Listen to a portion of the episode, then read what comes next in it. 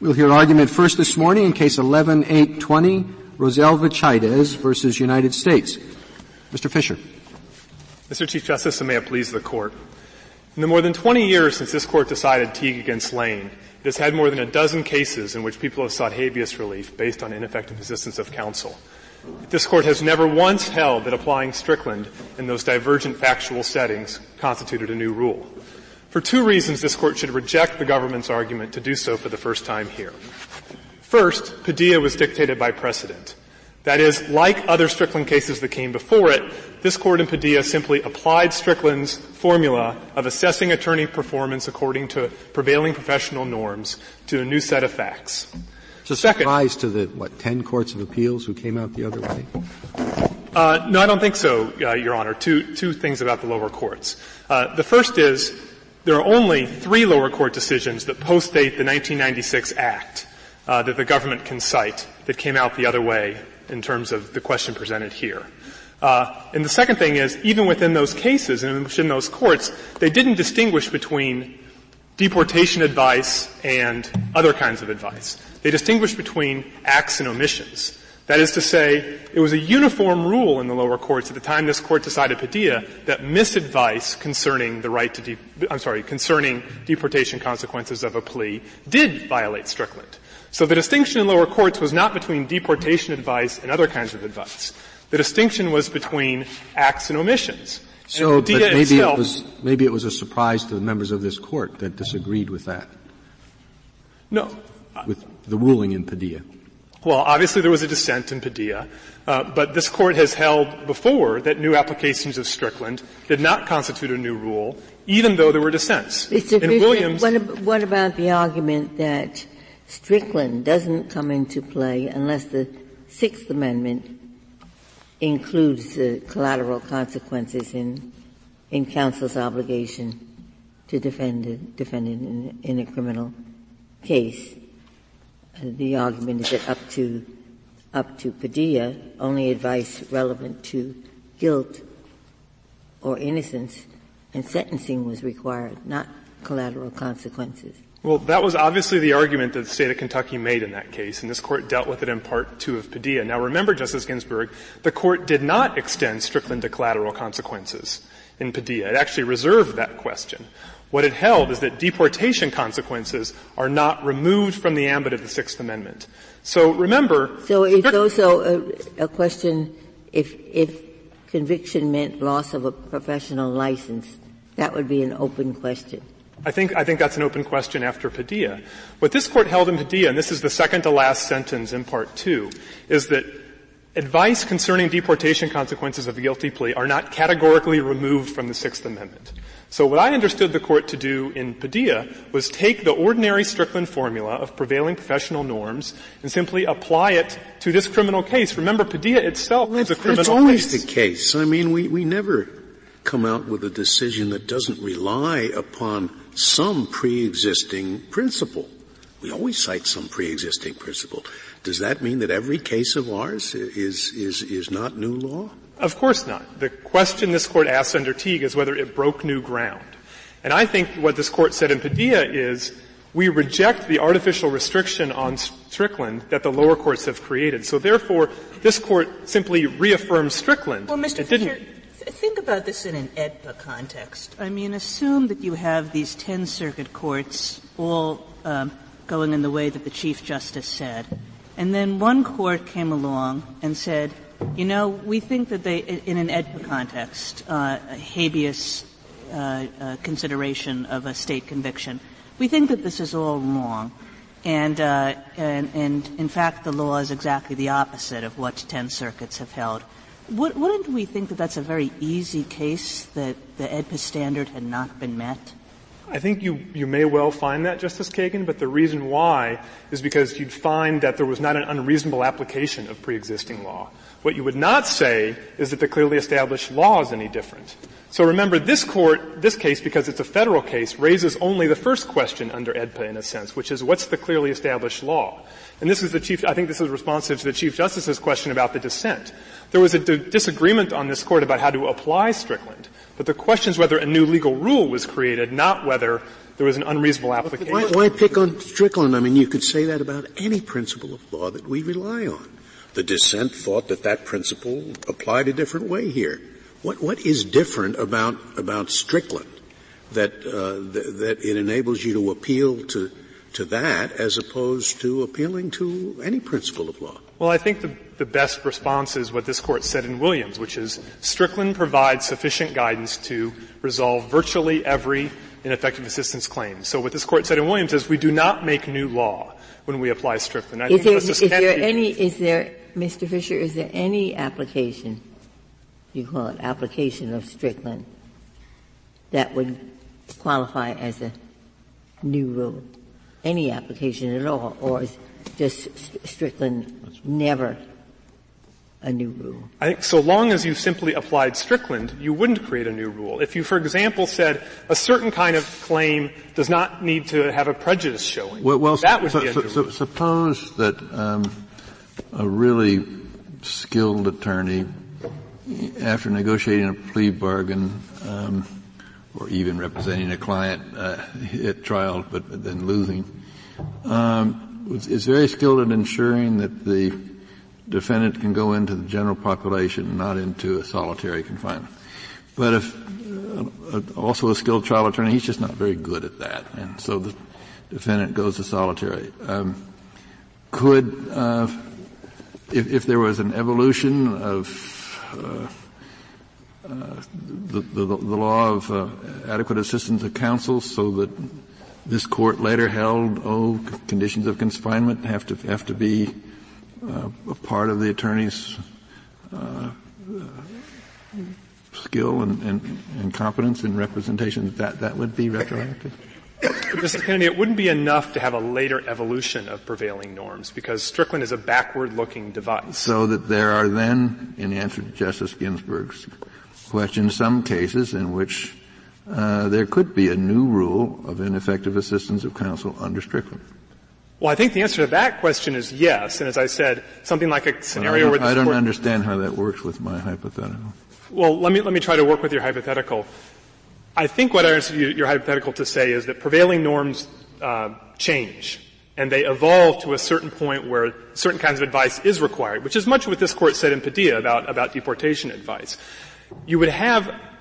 You would not have a new rule to simply recognize that at the time that attorney gave advice that uh, that Strickland was violated. It would be a new rule, I think, Justice Kennedy, to say that Strickland requires relief even though at the time the advice was given, the prevailing norm had not yet crystallized into, into the degree that this Court required. The only new law is is not a new pronouncement, which nobody had ever thought of before, but only a pronouncement that rests upon an evolution of uh, of mores. Is, is that it? No, I think what I'm trying to say is Strickland, Strickland sets up a two-part test, and we're only talking about the first part, which is attorney performance. And that that question is keyed to attorney performance at the time judged by reasonableness according to prevailing professional norms. Now, those prevailing professional norms are, in a sense, a factual question. But Mister They're an Fisher, empirical question that if Mister Fisher, it seems to me that this case presents a kind of threshold question. Before you get to the question of what are prevailing professional norms and whether they've been complied with, there's the question of whether the Sixth Amendment applies to collateral consequences at all, and if so, of, of which collateral consequences. And that's the, the, the question on which Padilla Uh, opined, and that's the question that seems, uh, you know, very different from anything that Strickland discussed, not just an application of Strickland. Well, let me give you two answers to that, because I think that's the government's main argument here. Uh, first is, as I've tried to say before, simply saying that an exception that the lower courts created doesn't exist, to, doesn't create a new rule. Imagine this Court said, laid down a rule that covered all cars, and the lower courts devised an exception to that rule for convertibles. And when the court, when the, when, when the issue came to this Court, this Court said, well, no, when we said all cars, we meant all cars. To me, that doesn't create a new rule. And I think that's what this Court said in Part two of Padilla, is that this artificial restriction that the lower courts have devised simply can't be grounded. How many had? Pardon me? How many had? I mean, uh, I would have thought it was common sense that a lawyer should tell the client the terrible things that are going to happen to him uh, if he pleads guilty, uh, those things that the lawyer knows or should know about, and the client may not. All right, that's a very general rule at that level. But some courts had said, no, that isn't true. That isn't true unless, if it's a, as Justice Kagan said, if it's a collateral exception, if it's a collateral consequence. How many had? Was well, it only Kentucky, or was it uh, uh, fairly widespread, this exception? Only three federal circuits had had a ruling like that after. Well, there aren't that many. There, there, there are eleven, and two of them are specialized. So, well, so I, if I can finish my answer, yeah. Only three had rulings like that after the nineteen ninety-six Act. And all three of those relied on pre-ninety-six Act rulings, and as Court of Appeals judges said, that's just not quite enough for us to be able, entitled to overturn our prior circuit precedent. So while the government comes here today and suggests that ten circuits and all these state courts, uh, had ruled in, in a sense in its favor, uh, you know, it's almost more accurate to say none had had this issue cleanly presented to them after the nineteen ninety-six Act. Well, and, and Justice Kagan, if I could. Before the nineteen ninety-six Act, deportation, Uh, there were deportation consequences. Those consequences were enhanced by the nineteen ninety-six Act. But even before that, a reasonable lawyer, you might think, would uh, have a conversation with his client about the deportation consequences of a conviction. That may well be true, Justice Kagan, but I'm saying in the ninety-six Act, as this Court said in Padilla, whatever, prevail- whatever doubt there may have been about prevailing professional norms crystallized at that time because of the severity. And I think that's the second answer I wanted to give to your question about this so-called threshold question in Padilla, is that even if there's some question as to whether the Sixth Amendment applies beyond, as the government puts it, criminal jeopardy, this Court had already answered that question in Saint Cyr, uh, where this Court said in the text around footnotes forty-eight and fifty that any competent lawyer would give his client advice and a warning about deportation consequences of a plea. So even if you needed more than Strickland itself, Saint Cyr gave that to you in two thousand one, which is enough to decide this case. It was enough to decide Padilla. If a court, if this court were to decide in a future case that uh, effective assistance of counsel requires an attorney to advise the client of all collateral consequences, potential loss of a professional license, et cetera, would that be a rule that was dictated by precedent? I think it would de- I, I doubt it, Justice Alito. I think it would depend on what the prevailing professional norms look like. I take it what this Court said in Strickland and what it reaffirmed in Padilla is we're not going to we're not going to micromanage effective assistance of counsel. We're going to leave it to prevailing professional norms. I seriously doubt the prevailing professional norms would require the holding that you described. Um, But to the extent they did, I don't think it would be a new rule. To the extent they didn't, and this Court said we're going to push the Sixth Amendment beyond that, you would have a new rule. Mister Fisher, I, I, I, I, I suppose you're right. I'm, I'm sure you're right that the mere fact that there was a dissent in the in the case that adopted the rule does not necessarily make it a new rule. But you, on the other hand, would agree, would you not, that uh, those who dissented from that case would regard it as a new rule? That's a tricky question to answer, Justice Scalia. Uh, but well, I, think I, e- I think it's an easy question. uh, they, they, well, I, I think I could answer it one of two ways. One is I could say, yes, they did, to the extent they did regard it as a new rule, I think the dissent was, with all due respect, slightly mistaken about what the holding in Padilla was, which oh, was not fair. To that's extent. Fair. The, the dissenters ought to reconsider, you're saying. Well, I, I think that yeah. The way the dissent put it was, Is that, is that advice is now required beyond criminal cases and criminal jeopardy. The way that I think Padilla majority described its holding was that this is a criminal defendant in a criminal case entitled to advice from his criminal lawyer, and the most important piece of advice as to whether to take a plea or not involves deportation consequences. And well, Justice Scalia, I think it seems to me that the predicate question um, that we decided in Padilla was that Strickland applies to matters not within the control of the trial judge. That, it seems to me, was uh, a holding the Court had not addressed before and that other courts had not addressed before. Well, it, it had to be more than that, Justice Kennedy, because, of course, there's lots of it, no, ineffective assistance cases. No, that's a predicate question. Well, no, no, but I'm saying there are lots of ineffective assistance cases before, before Padilla that involve matters beyond the judge that turned on what the jury did. Of course. Uh, and I could, I may be able to think of others beyond those two scenarios. Um, but there's no language to that effect in Padilla. What the court said is that we have never created artificial distinctions about what an attorney has to do. As this court put it in Strickland, the, Strickland itself, the client is advised to his lawyer's advice about all important decisions. And as this court said in Saint Cyr and other cases, the most important consideration as to whether to plead guilty is whether somebody will be deported. And so you put that together, and you had all the law you needed, certainly by two thousand one. I think you've been you've been asked this, and I'm not sure I got your answer. G- give me an example of something that, uh, uh, like the consequences in Padilla, that would not be uh, covered by your argument. Well, some sort of consequences that that. prevailing norms didn't require a lawyer to advise his client on. So, for example, I would expect that a lawyer is not necessarily required to give detailed advice about future employment opportunities uh, to a client, depending on whether he pleads guilty. You answered uh, well, the, the, that question when I asked it. You said that uh,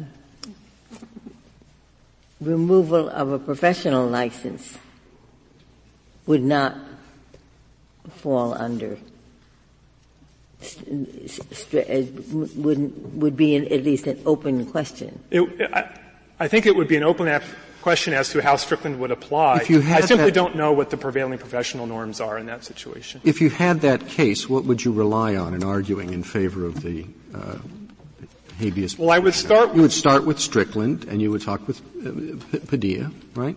Yes, that's what I would do, and I would look to prevailing professional norms, and I think. If I could give a generic answer, the question would be whether or not that kind of advice is so important to the client's decision-making, and that's the word the court used in Strickland, that prevailing norms require the lawyer to give that kind of advice. Do you, do want, do yes. you want us to write this opinion uh, in support of your position and to begin by saying prevailing professional norms do not change? No, no. It, that, it seems to me that you're that the A defense bar generally would want to say that prevailing professional norms change, but that that hurts you in this case. No, I don't think it does, Justice Kennedy. I agree with your premise, I think, that prevailing professional norms can and do evolve. And so the question this Court asked in Strickland is, as of the time the advice was given, did the prevailing norms require that? The advice was given in this case almost at the identical time of the advice in Padilla, and indeed noted, far after Saint Cyr. I, I, I'm not sure it was cited in the brief, but the, the A B A comment in nineteen ninety-nine said, now the A B A standard uh, applies to professional uh, uh, standards, and that goes beyond the constitutional minimum. So that doesn't seem to me to help you either. Well, I'm not sure that's what the A B A said. I believe the A B A quite rightly said, we don't make constitutional law in this body. We leave that to the courts. But it, it, it, it said it, it, it sh- should be stated that these standards uh, do more than enforce the constitutional minimum. Well, I think there may be elements of the standards that did, but remember, we're not just talking about the A B A here, as this court noted in Padilla and as one of the amicus briefs from N A C D L notes in this case. Well, I'm, talk about the, I'm, I'm talking about the A B A if you want to give some other authority, but, but I, I say that, it seems to me, does not help you. Well, then I'll rely on just the overall body of professional norms, which is what this court looked to Padilla and has always said it has to look to uh, under Strickland cases. Um, if I could return, if I could transition to talking about the, um, Uh, the nature of the backward-looking effect of Strickland, I think there's an important second question in this case that if this court were inclined to hold that there were a new rule, you'd be forced to confront, and it's a very serious question involving this court's administration of criminal appellate procedure, and that is whether Teague ought to apply at all in this context. We believe that under the system this court established in Massaro for handling I A C claims, it simply doesn't make any sense to apply Teague here, and indeed would throw a gigantic monkey wrench into the way things are, have been done for the last decade after that decision. And, and for two reasons. One, in theory... Before you get to the reasons, yeah. the, the government says that you forfeited this argument. Could you address that? Uh, sure. Uh, we didn't forfeit this argument. It's fairly included within our question presented. We raised it at the first available opportunity in the Seventh Circuit because we were foreclosed by circuit precedent from raising it. So we raised it before an embanked court. And in our cert reply brief, lest there be any doubt, when the government suggested that we would be restricted to arguing the new rule question in this case, we put a footnote in our cert reply brief which expressly told the court, no, we, we view the, this question presented is including this additional argument whether Teague applies or not. So I think we gave fair notice uh, to the court. And But you've you never presented this argument to any court before, is that right? We made the argument in an embankment petition to the Seventh Circuit, uh, which we couldn't make it to a panel because Seventh Circuit law had already held that Teague applied in this context. Is it relevant that this is a coram nobis proceeding rather than a habeas proceeding? No, I think we agree with the government that it doesn't uh, matter. Well, the way we see this is it's a first federal filing. It's a first post-conviction filing, and it's a timely filing. The government is not challenging the timeliness of this filing. So the question that you have to ask yourself is, under a system where this Court has said that I A C claims should not be brought on direct review, but rather should be brought on collateral review, whether you can apply Teague at the very first instance that somebody has to make a constitutional claim. And we think not. Well, uh, I was asking theory. that question before you, uh, not in, not in relation to the Massaro argument, but in relation to the Teague argument. You think the rule in, in coram nobis is the same, uh, that the Teague rule applies fully in coram nobis in the same way that it applies in habeas? Well, that's the way the whole case has been litigated, and I think that's a fair assumption. The reason that we're on coram nobis has, instead, have we ever held that? Or? No, you haven't. And so if you want to be extra careful, you can You can say the parties have, haven't challenged that. Remember, the reason that we're on coram nobis is Miss Chaidez was not in custody. And so if somebody, so, so it's, in a, in a sense, well, interchangeable. Yeah, I understand that. Well, the consequences of a, of a retroactive application in coram nobis are more severe than they are in habeas, aren't they, because of the, the lack of a statute of limitations?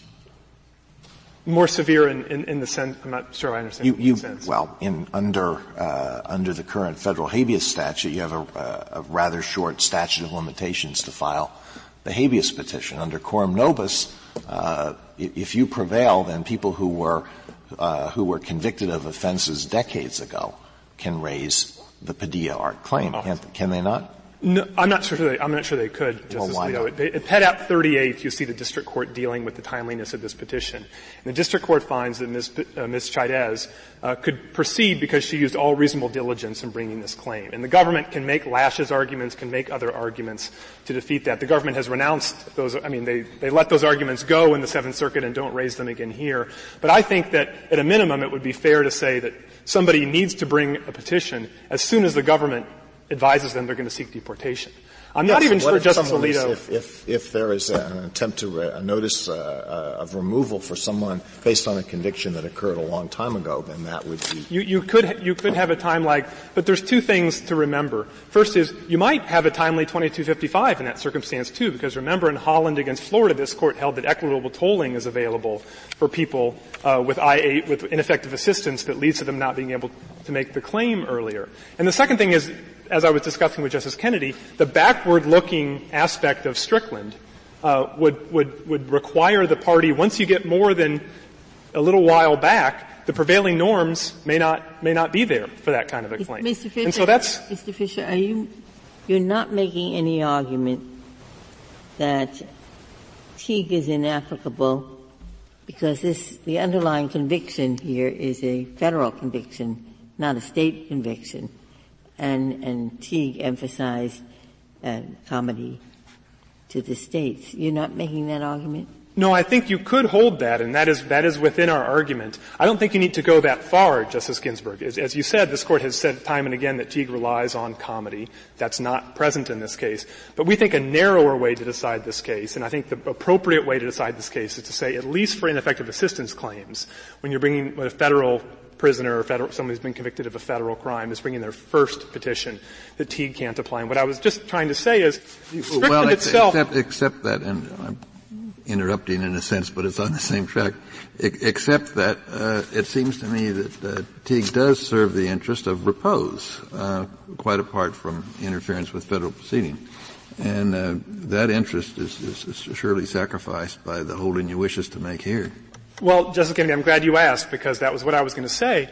In Strickland, this Court dealt with finality very explicitly and said, we're creating this standard which is different than other constitutional standards because we're concerned about finality. And as this Court said at pages six ninety-seven and ninety-eight, so therefore no different rules ought to apply in collateral proceedings as in direct review because this Court assumed in Strickland itself, and it, extru- it assumed expressly again in Padilla, that all of these claims would be on collateral review.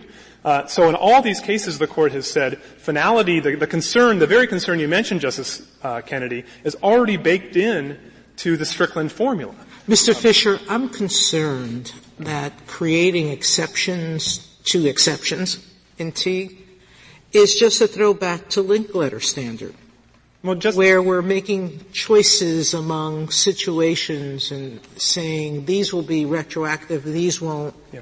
Um, uh, answer that concern on my part. Yeah. And then answer, the next step is the Martinez-type case. Yes. Which is what happens with state reviews that are, um, that channel, uh, I A C claims to their habeas processes. So what trumps what in that okay, situation? Let me answer both those things. First, we're not asking this court to create an exception to Teague. We're simply asking this court to say Teague doesn't apply when a claim is, quote, on the equivalent of direct review, which is what this court said in Martinez against Ryan. This court's already held with respect to I A C that habeas rules, like the procedural default rule and like the Stone v. Powell bar against Fourth Amendment claims, don't apply in I A C context. So this follows exactly from those previous holdings. Now, let me say two other things, if I, and then I can hopefully reserve my time.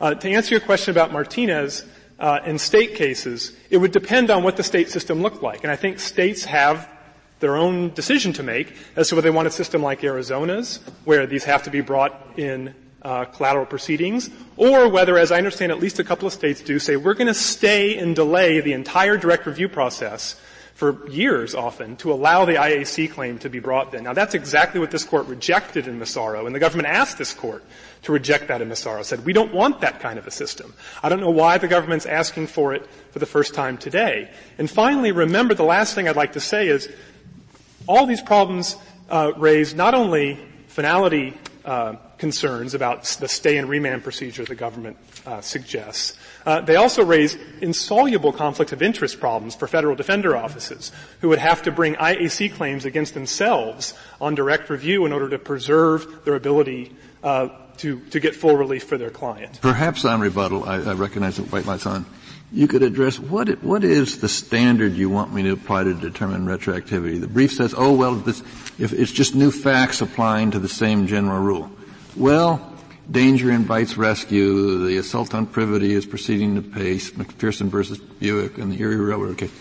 It, it seems to me that those were probably new rules, but they're, it's because the facts told us what should be negligent. If at some point you could address that, I, I don't. Justice Kennedy, what, what I'd like to do, and I'm happy to elaborate, is the formulation that I think you yourself put it in Wright against West, uh, which is that a rule that is that is uh, applied to a new set of facts does not create a new rule. But if you advance the law in some way, you do create a new rule. The last thing I'd like to say about consequences is, remember, the government doesn't even have any answer for what is going to be half or more of the situations where people have Padilla-type claims, which is when they have a guilty plea and waive their right to direct appeal. So there, the collateral filing like this is, is, is absolutely the equivalent of direct review. Uh, and so I think this court ought to be very wary of going down that road, if I could reserve the time I have left. Thank you, counsel. Mister Dreeben. Mister Chief Justice, and may it please the court. In Padilla versus Kentucky, this court announced a new rule within the meaning of Teague versus Lane because it you did think that's true with respect to both components of the advice? The omission and commission? I mean, it, it does appear that every court who dealt with the uh, commission-type claim, the fraud, the, the misrepresentation of consequences, said, it's clear you can't lie to your client.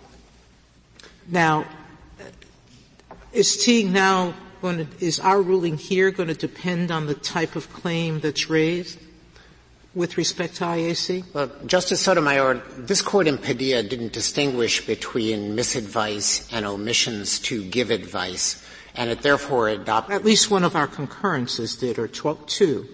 So that's assuming, true, assuming, is your position that is on the retroactivity, that it applies to both kinds, omissions and commissions, that as neither is retroactive? As for Padilla's rationale, the answer is yes, but there is a rationale that governed, in our view, misadvice claims that existed before Padilla. It wasn't addressed or embraced in Padilla. It was addressed in Justice Alito's concurring opinion. Justice Alito gave two reasons which essentially mirrored the reasons that had been given in the lower courts for treating misadvice differently. And that is, affirmative misadvice violated a more basic duty of counsel that was well established, which is not to represent that you are competent on a matter that you are not competent. And the second distinction between misadvice and failure to give any advice is that a client has a constitutional right to make his or her own decision about whether to plead guilty. And a lawyer has a constitutional duty not to get in the way of that by affirmatively skewing the client's ability to make that choice.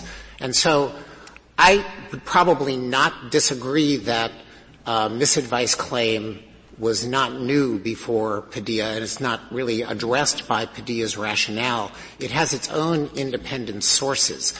And the courts that had adopted that — I'm not sure. Are those sources — when you say sources, it's professional norm sources. It's a different professional norm, and it's a different aspect of the Sixth Amendment right. And the, all of the courts that had adopted misadvice, there were three of them that had done it in the removal context. There were three more that had done it in the parole eligibility context. They all simultaneously adhered to the view that, as a general matter, there is no obligation to give advice about collateral consequences. And they did this, I might add, despite the fact that, as Justice Kennedy alluded, the A B A, which was cited as one of the key sources of prevailing professional norms, stated in Standard fourteen point three point two in the Criminal Justice Pleas of Guilty Standards, to the extent possible, defense counsel should determine and advise the defendant sufficiently in advance of any plea as to the possible collateral consequences that might ensue from entry of the contemplated plea. So there was an aspirational professional norm that collateral consequences would be on the table. But all federal courts that had looked at this question before Padilla had concluded that collateral consequences are outside of the duty of criminal defense counsel. Could you tell me where my colleagues were asking about hypothetical future cases? I'm asking, at, do you think that every evolving professional norm, no matter how well established it becomes, would never be subject to the Teague rule because would always be a retroactive application or a, a new rule? No, Justice Sotomayor. Are we frozen in time to whatever the professional standards are that exist today that the Court has recognized so far? No, Justice Sotomayor. And I think this is the key point about Strickland. Justice Kennedy made this point in a concurrence in Wright v. West, and it was later cited by the Court as, as reflecting an accurate understanding of Strickland. It is a basic norm of professional competence, and it does not turn on professional, prevailing professional norms in publications such as the A B A. They are informative, and those norms can evolve. The Court can then announce Sixth Amendment applications of them that will be not, not new rules. This Court has decided close to thirty Strickland cases, according to our count, since the nineteen eighty-four decision in Strickland. What's, what's the sense of that? Why, why? Let's assume, you know, at the time the, uh, the guilty plea or whatever occurred, it was not the professional norm. And then later, the professional norms change, and uh, he makes the argument that that uh, he, he's entitled to relief, and you say yes because... No, I say no, Justice Scalia, because the professional norms are judged as of the time of the attorney's action. So the, although the professional norms can evolve, Strickland always looks to an actor at the time of the decision. Is that what your opponent contends as well? I think you probably should ask my opponent what he contends, but Strickland is fairly clear that professional norms at the time of the attorney's action are what governs. Right, so given the A B A and everything else, why doesn't that apply here? Well, the A B A doesn't state this Court's interpretation of the Sixth Amendment. This Court made that very clear in Roe. No, but I mean, if the general rule is that the Strickland evolves to pick up changing professional norms, and that's, we've looked at thirty cases, and that's what you get out of them, uh, and then it turns out that at the time uh, this uh, case began, there was such a professional norm, uh, and uh, Uh, all that happened in Padilla is that the Court, following its general practice, said apply that professional norm. And why doesn't the other side win? Well, first of all, Justice Breyer, that's not what the Court did in Padilla. What the Court did in Padilla, as Justice Kagan explained, in Section two of its opinion, was first to address the question whether a criminal defense lawyer had any obligation to give advice about a consequence that would not be administered in the criminal case itself. No decision of this Court had ever held that the obligations of a criminal defense lawyer under the Sixth Amendment extended to that. Well, that, of course, is true, but the professional norm had evolved by the time of the uh, proceeding here that they would. That was not the basis of the Court's decision. The no, court but had, in the other, in the other, by the way, in the other twenty-nine cases, did the Court specifically say in each of those twenty-nine cases that the basis of our decision is that the professional norm has evolved and we apply the new professional norm as of the time? Most of the cases involved well-settled duties like the duty to investigate applied to particular sets of facts. That doesn't generate a new rule. What was unique in Padilla is that the Court had to address something that it had never done before, whether the criminal defense lawyer had to give advice about a consequence that the sentencing court had no control over. And in resolving that question, this Court did not cite professional norms, did not cite the A B A, it did not cite any of the defense manuals that recommend that lawyers advise aliens about the possibility of deportation. It instead traced the statutory evolution of the relationship between deportation and criminal justice. It examined uh Uh, its own cases that had discussed what a competent defense lawyer ought to think about, and it discussed statutory evolution. And it drew from that the principle that deportation is uniquely tied to the criminal prosecution in a way that no other collateral consequence possibly is, and therefore the Court did not decide any other collateral consequence. As I recall, correct me if I'm wrong, one of the principal sources the Court cited in Padilla was common sense? Does yes. Com- does common sense change? Common sense may evolve. And Tom although- Paine wrote about it, so, you know, it's, it's originalist. Justice Kennedy, I think the Court relied on the idea that any lawyer worth his salt would inform a defendant about a particularly important consequence, a momentous con- consequence of pleading guilty.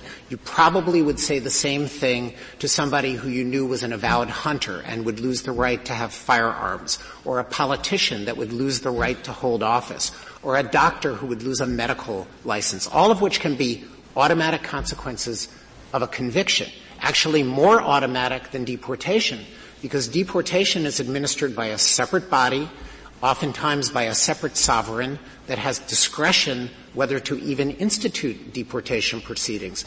And so the fact that we might all share an intuition that good lawyers should advise their clients about the panoply of consequences that they will experience by pleading guilty, the reality is that until Padilla, the Court had never veered from the track of saying the lawyer's duty is to help the client figure out what his odds are of prevailing at trial, what the sentencing consequences are, whether there are any affirmative defenses, and what the rights are that the client would give up by pleading guilty. Mister Dreeben, um, Padilla itself was a collateral proceeding.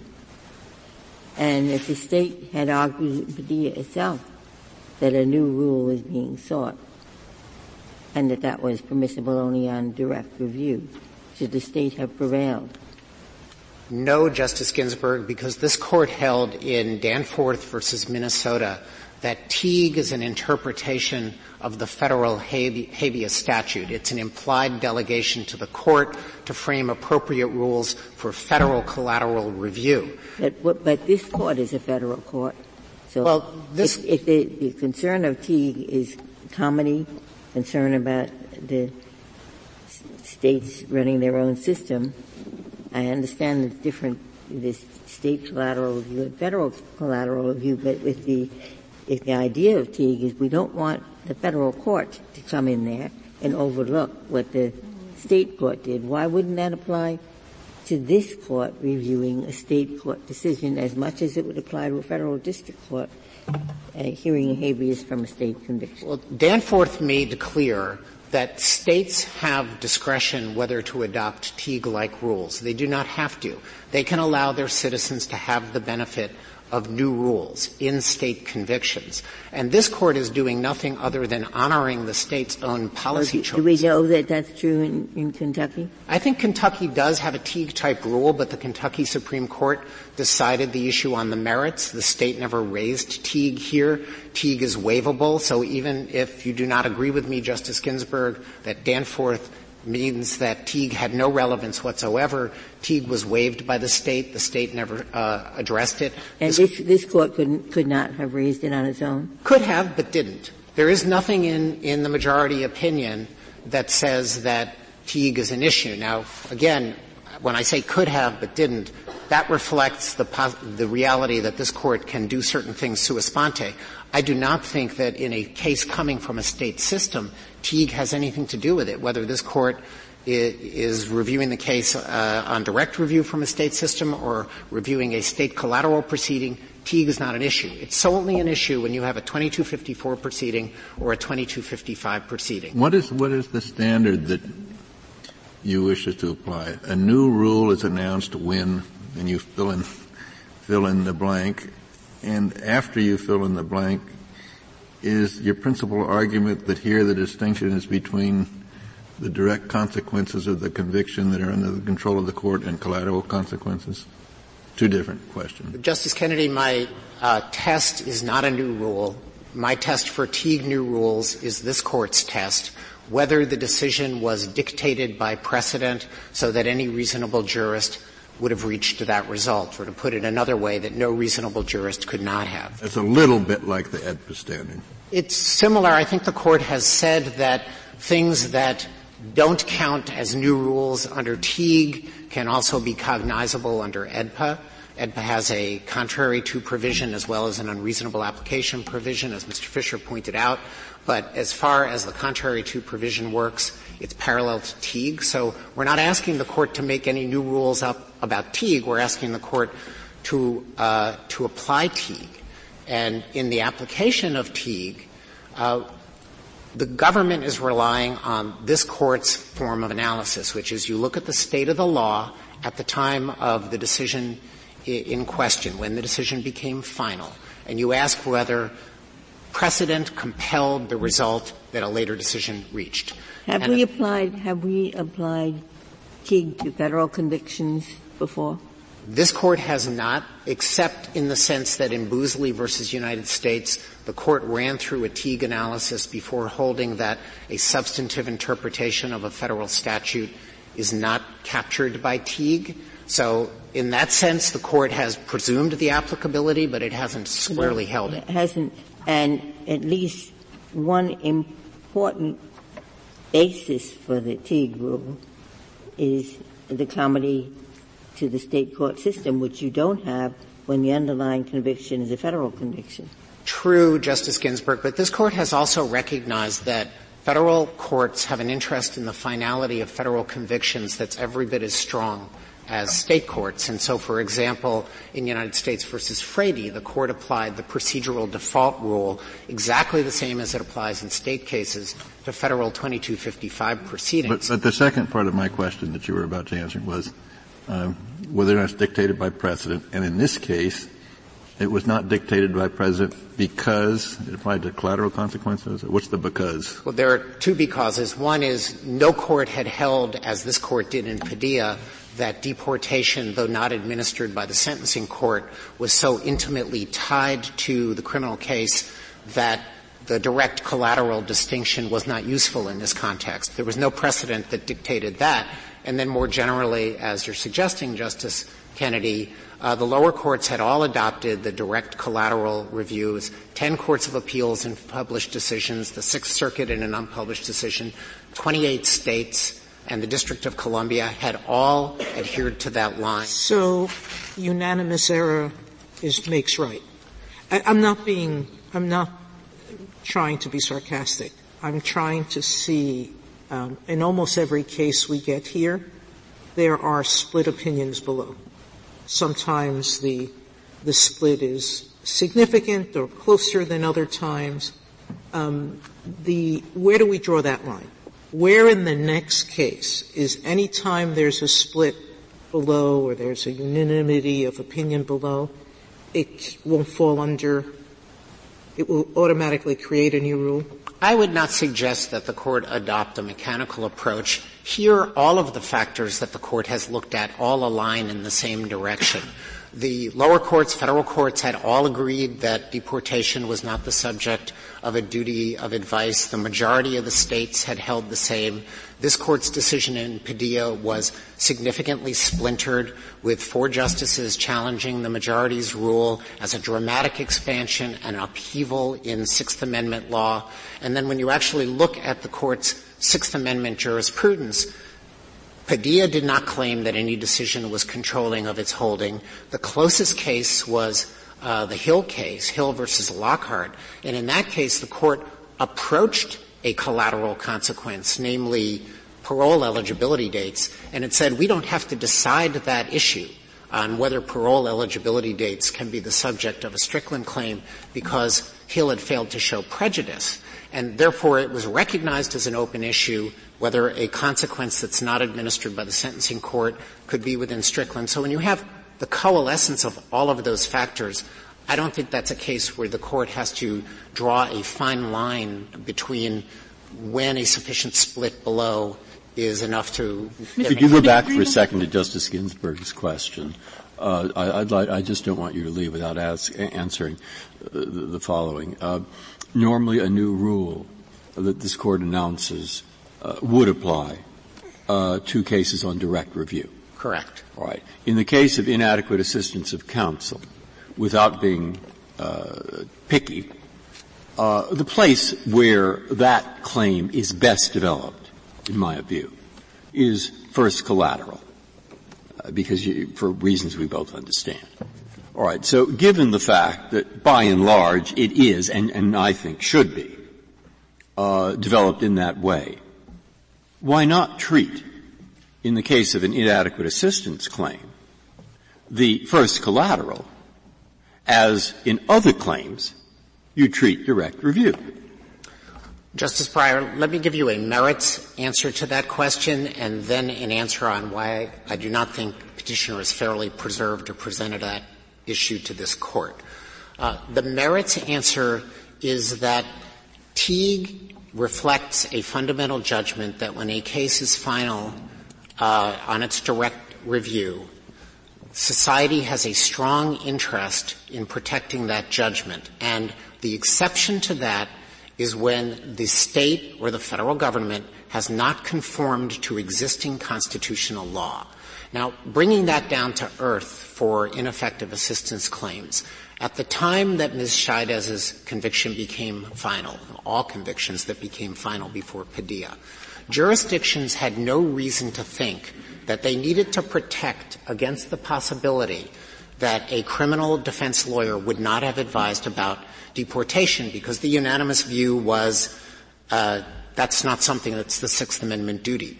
Immediately after Padilla came down, reflecting that it was, the Criminal Rules Committee began considering an amendment to Rule eleven, which is now pending before the Judicial Conference, that would require judges to advise defendants about the possibility of deportation consequences. In other it was, words, it was it was approved by the Judicial Conference in September.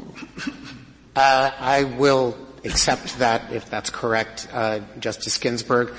The point is that as soon as Padilla made it clear that a constitutional rule about defense counsel could threaten the finality of guilty pleas, the Rules Committee has taken steps to protect the integrity of federal judgments through a Rule eleven amendment. It had no opportunity or reason to do that.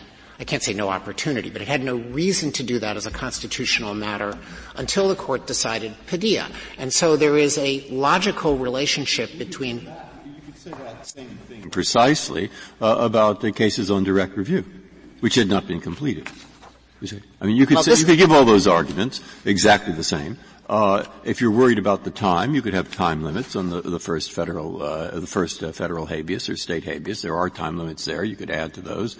And uh, uh, the, uh, uh, the the direct review is itself a balance.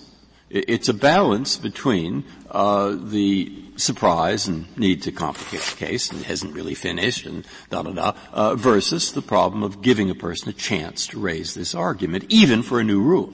Yes, I, and, uh, I, so all those, uh, those are the, when you look at the functional factors, it looks quite similar to me, and I'm trying to... I don't think that it's quite identical, uh, Justice Breyer, but th- there are ad- additional considerations that are at stake here, too. First of all, Massaro, which Mister Fisher relies on, doesn't preclude a defendant from raising a claim on direct review. It says that it's not a procedural default if he does not do that.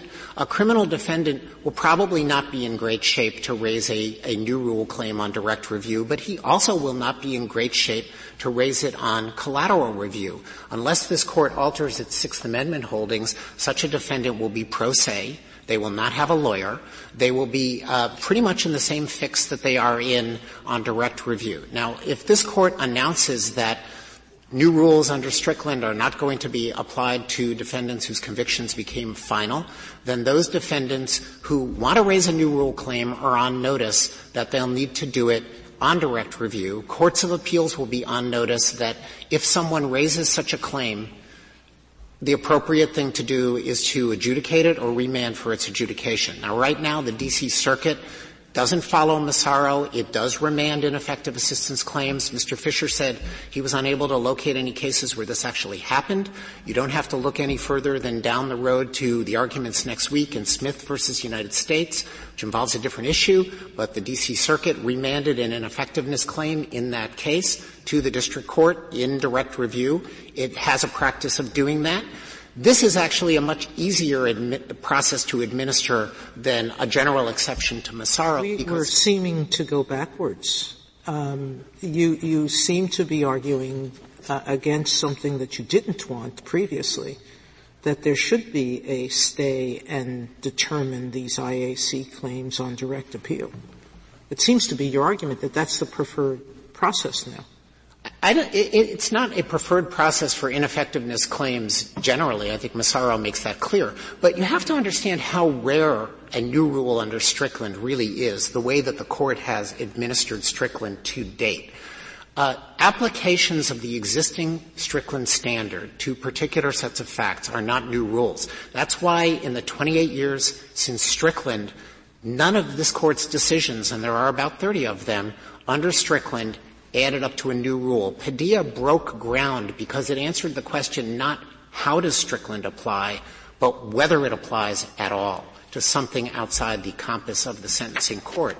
And so in that respect, there's no reason why the standard practice under Massaro should change if this court were to address the issue and make clear that new rules are not going to be applied on collateral review. Mister Dreeben, if Justice Breyer were right that there should be sort of one run, run up the flagpole, and the Teague doesn't kick in until that one run up the flagpole, and here, because of Massaro, the one run should include collateral review of I A C claims. If that's right, what are the costs of that? Is that um, an extra year, uh, the statute of limitations for bringing a collateral claim, or is it something more than that?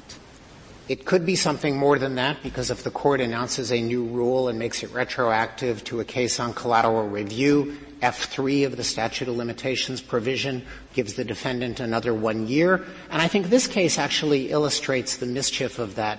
This case doesn't arise on collateral review. It arises on coram nobis, five years after the conviction became final.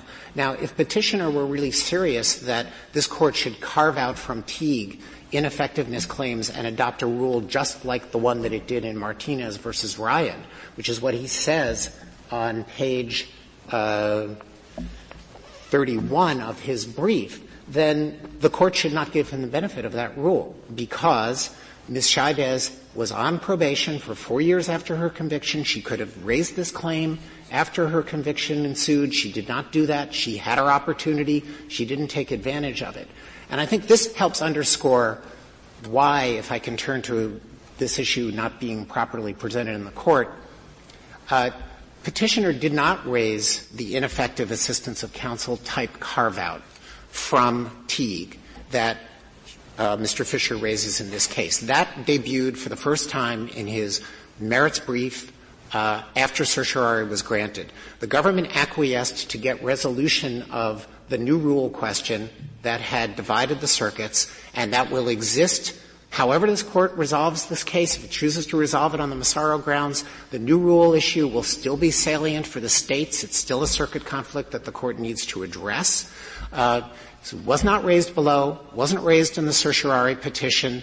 The en banc petition raised a very general argument that Teague should not apply to federal convictions along the lines of what Justice Ginsburg asked me about, whether comedy concerns and their absence mean, meant there should be a difference. So you've got an argument that, so far as I can tell, has never been made to any federal court before. It's been made to this Court. And it would be remarkable for the Court to adopt that and then have to figure out, how does it apply? Does Teague ever kick in? Is it a permanent exemption for ineffective assistance claims? Lots of questions that no lower court has looked at and that I would suggest this Court should not be the first to answer. It also raises uh, an entirely new set of questions about whether Brady, which also are kinds of claims that are typically raised on collateral review, should should now be exempt from Teague jurisprudence. I think the Court would really be engaging in kind of a, a sort of uh, examination of Teague that had never happened before. It's sort of like experimental surgery on Teague. Shouldn't really happen in this Court in the first instance. Although you you, you recognize that we have not had a Teague case involving a federal conviction. And there's lots of language in in Teague cases about um, the federal courts not interfering with state courts, that Teague was intended to minimize federal intrusion into state criminal proceedings, to limit the authority of the federal courts to overturn state convictions. I mean, we have really pressed that that basis. True, but Petitioner is not pressing that basis on this Court. He's all but disavowed it. He's not seriously argued it in response to uh our brief that opposed his brand-new ineffectiveness carve-out from Teague. Uh, what he has done instead is concentrated much more on an analogy to Massaro. If I could give one more reason why I think the Court should refrain from entertaining that Massaro-based analogy here, the Court has just begun to embark in the Martinez versus Ryan line of cases on trying to figure out how ineffectiveness claims should be handled on collateral review. It granted certiorari on Monday uh, in Trevino versus Thaler, where it's going to explore how does Martinez apply in a jurisdiction that may be more like the federal system in that ineffective assistance of counsel claims aren't channeled only to direct review. They can be asserted on direct – I'm sorry, only to collateral review. They can be asserted on direct review. They are channeled like largely to collateral review, but not as a matter of law. So the Court has a lot of work to do in figuring out what that decision means. And I think rather than embark on a brand-new process of applying that kind of reasoning in a case where it was never raised below, where the government never really had the opportunity to counter any of those arguments, and the lower court never had the opportunity to consider them, it's not a wise use of the Court's resources. Instead, resolving the new rule question that has divided the circuits would provide an answer for us and the twenty-eight states that filed an amicus brief that supported the United States on the new rule question, and would result, I think, appropriately in concluding that Padilla was a new rule, unique among this Court's Strickland jurisprudence up to that time, and is not available in two cases on collateral review. Thank you, counsel. Uh, Mister Fisher, you have two minutes remaining. Thank you. I'd like to make two points. First is picking up where Mister Dreeben left off. We're not asking for anything that's difficult. Mister Dreeben referred to the Frady case, where this Court held that there's enough of an interest in finality to have procedural default apply to federal post-conviction review. Yet in Massaro, this Court carved out I A C claims. Exactly the same analysis applies here. And I do think the Court really ought to answer that question in this case, because if you hold that Padilla is a new rule and that Teague now applies to I A C claims, rest assured the federal courthouses are going to be flooded flooded with federal, de- with federal defenders and other criminal lawyers raising I A C claims on direct review. There'd be nothing else a responsible lawyer could do, because if you say Teague applies on, if you wait till collateral review, but it doesn't apply on direct review, any responsible lawyer seeking to protect his client has to bring it on direct review. It's going to absolutely change the way criminal procedure and criminal appellate procedure happens in the federal court system. Uh, the second point I wanted to make is back to the new rule question. I think I heard Mister Dreeben say that the lower courts that had said that misadvice about deportation consequences violated Strickland um, had said something that was within Strickland that didn't constitute a new rule. So it can't be that Strickland broke new ground, if he's correct, by saying deportation advice falls within the ambit of the Sixth Amendment in a guilty plea context. The only thing he relies on in the end is this distinction the lower courts had drawn between acts and omissions. And that's exactly the distinction in Strickland that this court rejected. And in Padilla itself, the, this court used the word absurd. And I think, Justice Kennedy, when you mentioned common sense, I think we could throw that in too. And so to the extent that the argument, at the end of the day when everything's stripped away, is that the lower courts were reasonable in saying that failing to advise about the most important thing a client would have been thinking as to whether to plead guilty is not ineffective assistance of counsel, whereas giving bad advice is. That's a line that Strickland itself rejected, that Flores Ortega rejected when it came to the right to appeal and whether the lawyer ought to give advice, and it's a line that this court in Padilla had no difficulty whatsoever rejecting. Mister Fisher, can I go back to one of your points? Your red light is on, but it is important, the floodgate issue. Yes. I'm not sure about the floodgates for the following reason. Um, once we announce Padilla, any pending direct claim and, and any pending collateral claim that arises after Padilla for something that happened after Padilla would be covered by the rule. So there'd be no bar to those claims.